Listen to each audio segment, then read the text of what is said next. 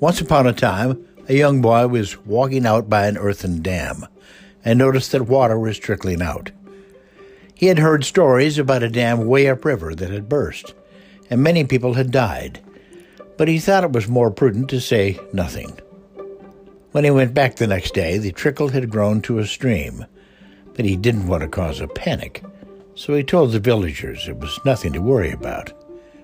The following day, the stream was even larger but still, he told people, one day it will just stop, like magic. The stream will dry up when the weather gets warmer.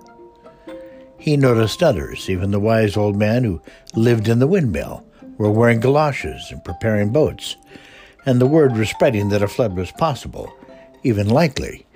They remembered floods in the past that had swept away entire villages. But still, the boy told them it was nothing to be concerned about. It's no worse than the little floods we get every year, he shouted at them. When the flood eventually came, he refused to wear his galoshes. He refused to get in a boat and told his whole family they shouldn't either.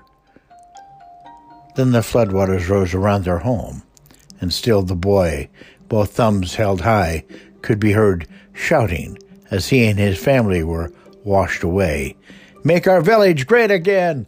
I know all about floods. What about her emails?